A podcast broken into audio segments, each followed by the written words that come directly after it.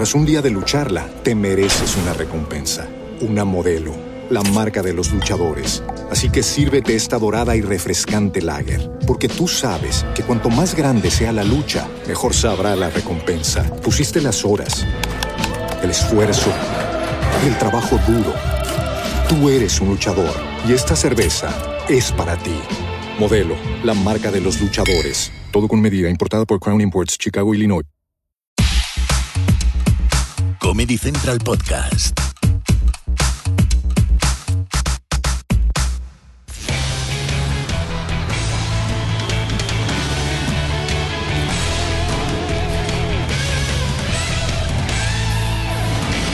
Demos la bienvenida a Pepón Fuentes.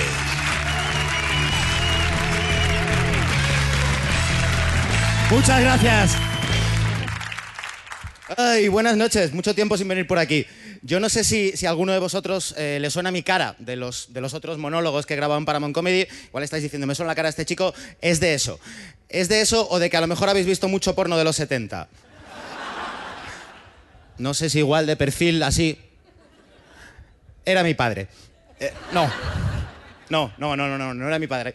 Está muy feo empezar con una mentira en un monólogo. Mi padre no era actor porno ni en los 70 ni en los 80. Mi padre era algo mucho peor, ¿vale? Mi padre era, mi padre era profesor de educación física. Mi profesor de educación física. Que ahora lo digo aquí, me veis pues medio delgado. Y cuando digo medio delgado, me refiero a patica fina, cuerpo gordo, ¿vale? O sea, esto es delgado, esto ya no, es un poco cuerpo de niño de África. De hecho, esto no es un bigote, son moscas pegadas.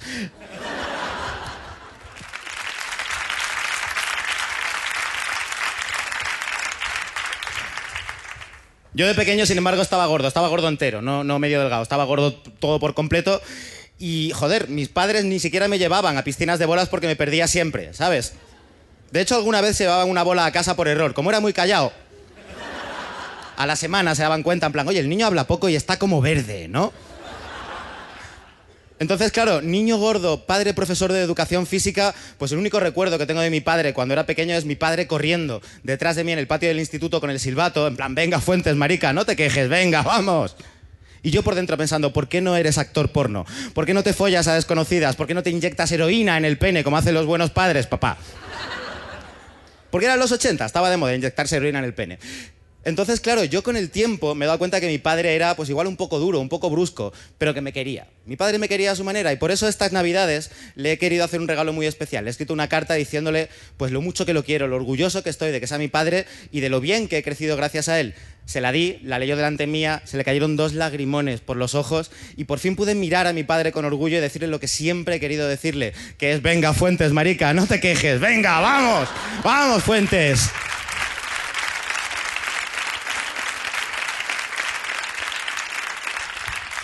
Ay, papá, la venganza es un plato que se sirve frío. Hace poco, hace poco me he encontrado con una amiga del instituto y ¿sabes cuando te encuentras con esa chica que iba contigo al instituto, que te gustaba mucho, pero que ella no sabía ni que existías? ¿Sabes? Que tú la mirabas desde el final de la clase ahí como tímido, en plan, ¡jo, es súper mona! Ha pasado. No me gusta mucho contar esto porque es como un detector de pringao, ¿sabes? Es... Hay una conexión.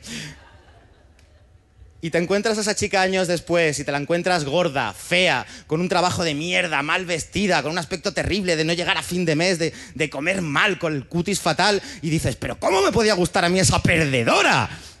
Pues el otro día cuando me encontré con mi amiga, esa chica fui yo.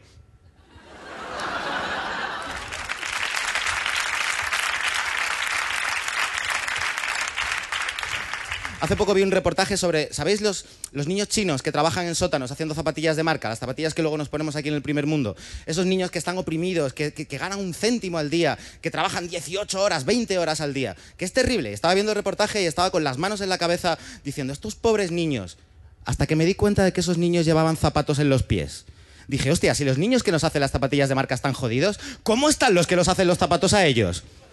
¿Sabes dónde, dónde curran ellos? En una, en una piscina de jeringuillas. No, no. Sacrifican uno cuando se queda sin piel para zapatos, ¿no? Es. Se ha acabado el cuero. Llama al pequeño Chang.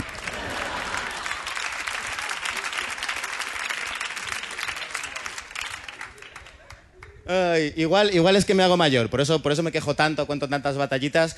Tengo, ya os digo, tengo más de 30 años y, joder, estoy muy de acuerdo con eso que dicen de que los 30 son los nuevos 20. ¿Sabéis esto? Los 30 son los nuevos 20, no eres mayor, eres joven. Yo estoy muy de acuerdo. En mi caso, los 30 son los nuevos 20 siempre y cuando estemos hablando de un veintañero que está muy jodido, ¿vale? O sea, un veintañero que se cansa subiendo cuestas, que ya no puede comer picante, que cuando hace el amor suda mucho, ¿sabes?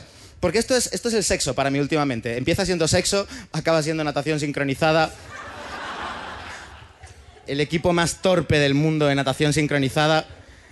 Y créeme, no te reirías tanto si estuviera encima tuya. Te, te- lo aseguro. Te- Seguro, es.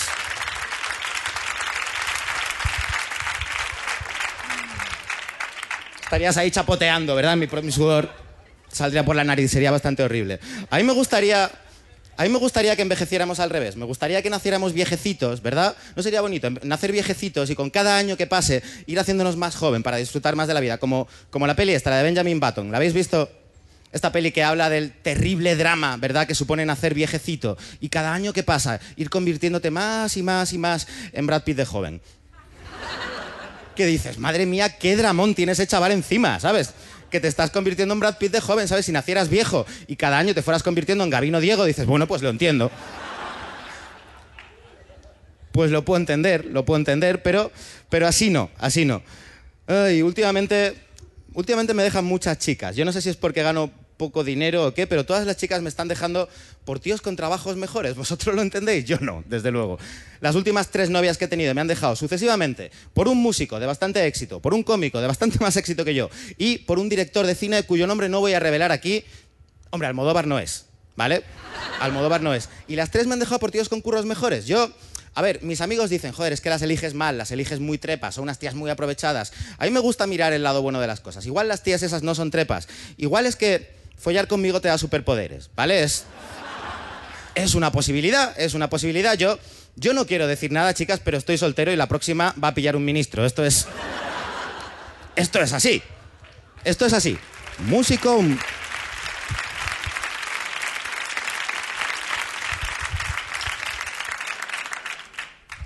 Ay, yo creo que puede ser, puede ser. Igual, igual la crisis, la solución a la crisis es que España se acueste conmigo una noche, ¿sabes? Y luego ya. Igual es verdad, igual, igual, igual esto que tengo aquí, pues es, como la chepa de un jorobado y todo lo que, lo que, ¿sabes? Todo lo que le acercas, pues igual es como acercar el décimo de lotería, pues le da suerte. Le da suerte, igual, igual esto funciona, ¿sabes? Igual esto funciona y puedo dejar la comedia y dedicarme a recorrer pueblos en un carromato, ¿verdad? Y que la gente pues se acerque con sus tullidos, en plan, cúreme, señor Fuentes. Acercando, sí.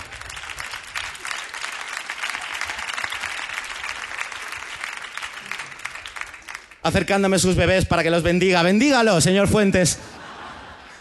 Y yo le acercaré mi pene enjollado, ¿verdad? Y hablaré con un misterioso acento centroeuropeo, en plan, acércate, niño, al misterioso. Me he dado asco hasta yo, ¿sabes? ¿Hasta dónde puedes llegar, Pepón?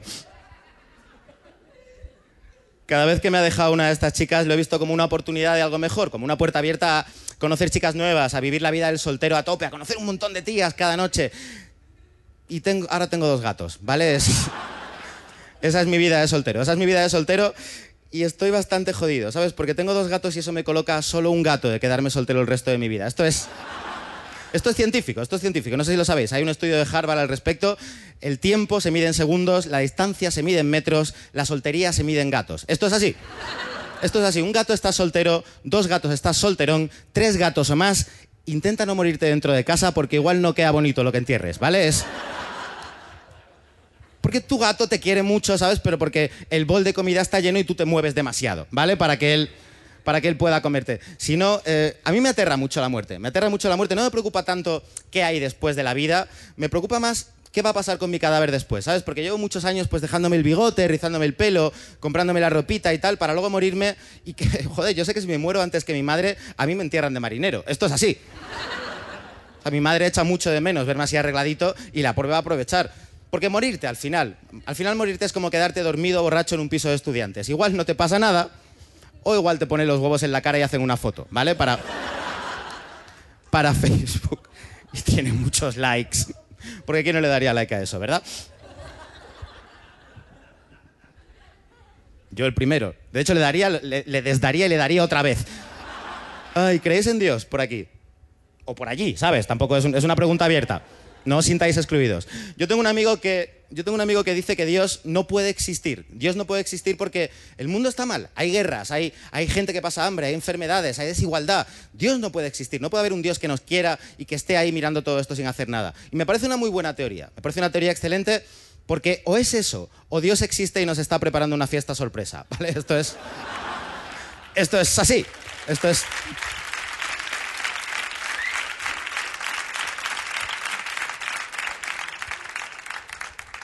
Esto es así, te mueres, hay un túnel oscuro, al final del túnel hay una luz, detrás de la luz hay un sofá y detrás del sofá está Dios en plan, "Tss, que viene, que viene, que viene. ¡Sorpresa! No, no, no, no, es un homosexual.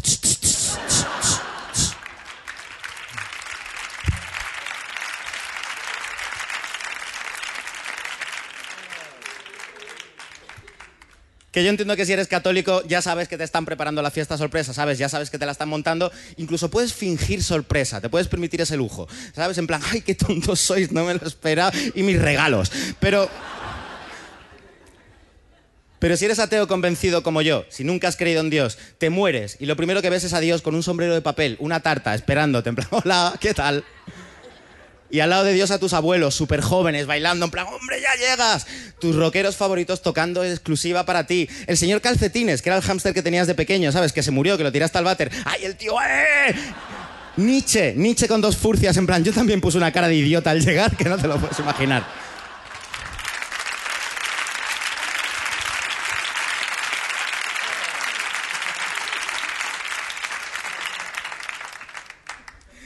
Gracias por aplaudir un chiste de Nietzsche. Habéis elevado el, el nivel de la comedia de este país como 10 puntos.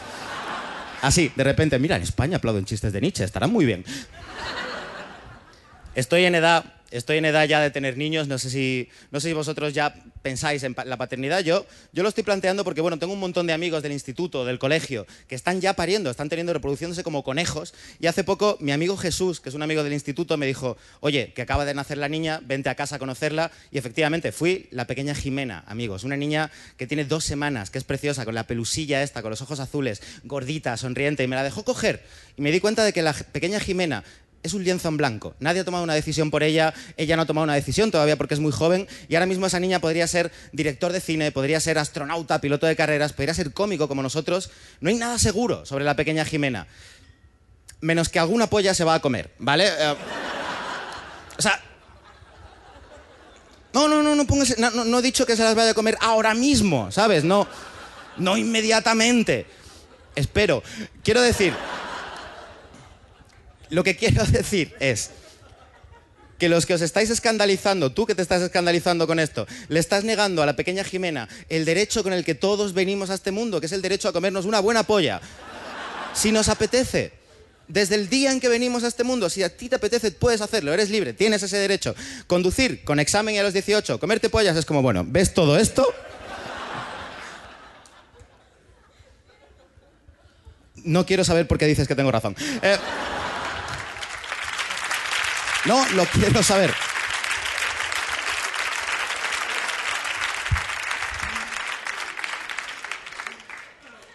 ¿Sabes? Que igual, igual la pequeña Jimena pues no le gusta comer pollas y come pocas a lo largo de su vida, pues por probarlo, porque no le deje un novio, no lo sé. Pero igual le gusta comer pollas y come muchas pollas a lo largo de su vida, muchísimas pollas. Seis racimos de pollas, a la vez, todas. Doce pollas, doce pollas a la vez, doce pollas alrededor de su cara, como si estuviera en el centro de un gran reloj de carne. Y ella marcara las horas, las seis y media. O igual se gana la vida con eso, ¿sabes? Igual se gana la vida comiendo pollas. ¿Y cuántos de los que estamos aquí podemos decir que nos ganamos la vida con algo que realmente nos apasione? Pues en ese caso la pequeña Jimena sería muy afortunada. O igual no se gana la vida con ello, igual solo se paga los caprichos, no lo sé. Lo que quiero decir con esto, lo que quiero decir con esto es, la próxima vez que tengáis un bebé en los brazos, intentad olvidar toda esta mierda, ¿vale? O sea, intentad... Lo, siento, yo sí...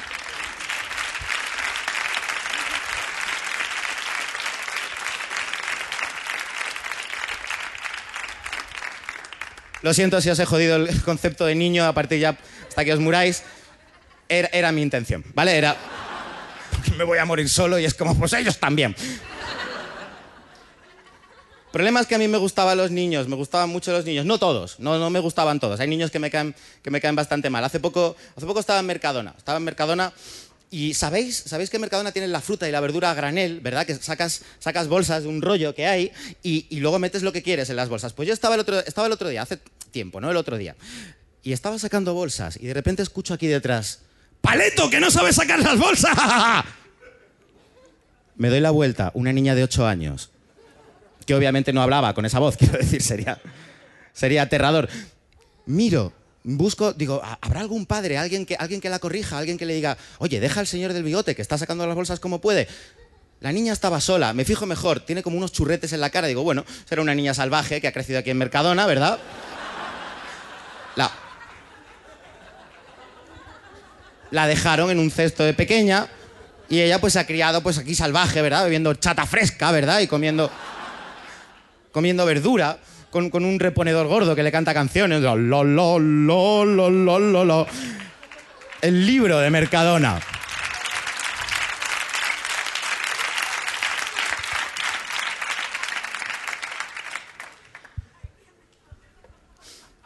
Y mejor, mejor que no hubiera padres alrededor, porque a mí me desagrada mucho. Me desagrada mucho cuando, ¿sabes? Cuando un niño se porta mal en un lugar público y está el padre y, le pega una colleja al niño, le grita y, es feo, porque los adultos no deberían golpear a los niños. El maltrato infantil es algo, que me parece horrible. Y espero que esa niña, por muy mal educada que sea, no, no tenga que sufrir que un adulto le, le suelte una colleja de vez en cuando. Eso sí, espero que en el cole le peguen una paliza o dos, ¿sabes? Es. No un adulto, no un profesor, un, niño con fuerza de niño que, le joda el día o, o, la ESO entera, ¿qué diablos? Es verdad, ¿sabes? Niña, niña, niña idiota, ¿sabes? ¿Qué dices? Que no sé sacar las bolsas de, del rollo, que tengo ya una edad, niña, ¿sabes? Eh, imbécil, ¿sabes? O sea, espero... Es, es ridículo, o sea, espero que te regalen un cachorrito y se muera antes de la mañana, ¿sabes? Es... Sí. Es más, espero que le pongas nombre al cachorrito antes de saber que está muerto, ¿sabes? Que, que estreches lazos, ¿sabes? Que vivas esa, esa situación de copy, copy, copy. Y. Niña imbécil, ¿sabes? Que no sé sacar los rollos, no sé sacar los rollos del, del, del esto, ¿sabes? Que soy mayor, ¿sabes? Vas a comer pollas algún día.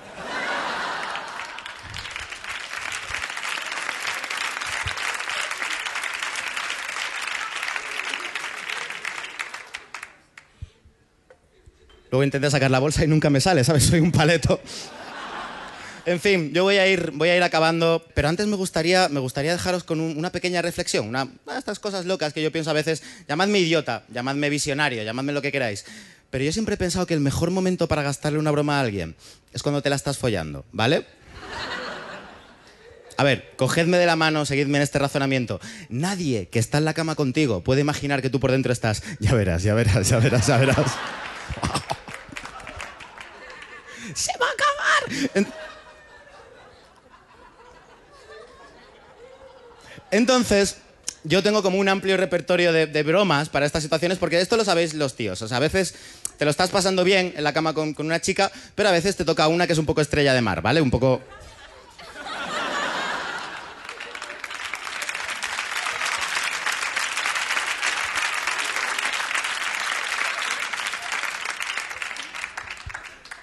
que si sois, si alguna de vosotras es un poco estrella de mar, no pasa absolutamente nada. Sois una cosa preciosa, maravillosa, adorable.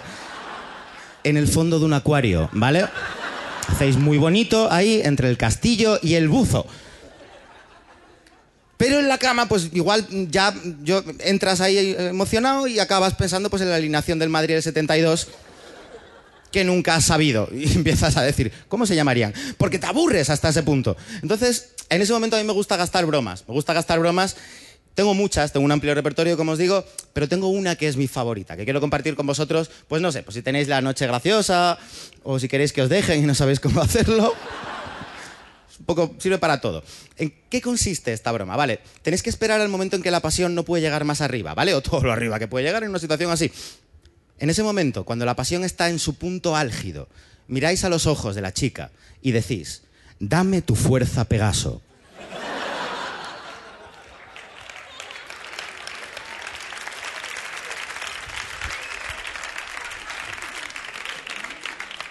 Muy importante que lo hagáis como, como si la armadura fuera a llegar volando de verdad y a pegarse en vuestro cuerpo, ¿vale? ¡ah!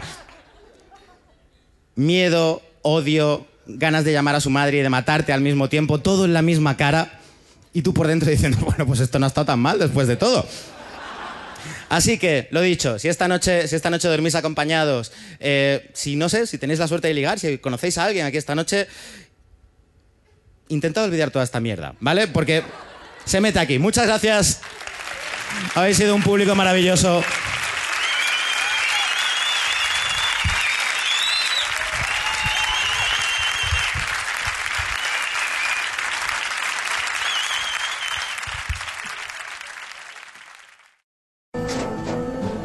Un día de lucharla, te mereces una recompensa, una modelo, la marca de los luchadores. Así que sírvete esta dorada y refrescante lager, porque tú sabes que cuanto más grande sea la lucha, mejor sabrá la recompensa. Pusiste las horas, el esfuerzo, el trabajo duro. Tú eres un luchador y esta cerveza es para ti. Modelo, la marca de los luchadores. Todo con medida, importada por Crown Imports, Chicago, Illinois.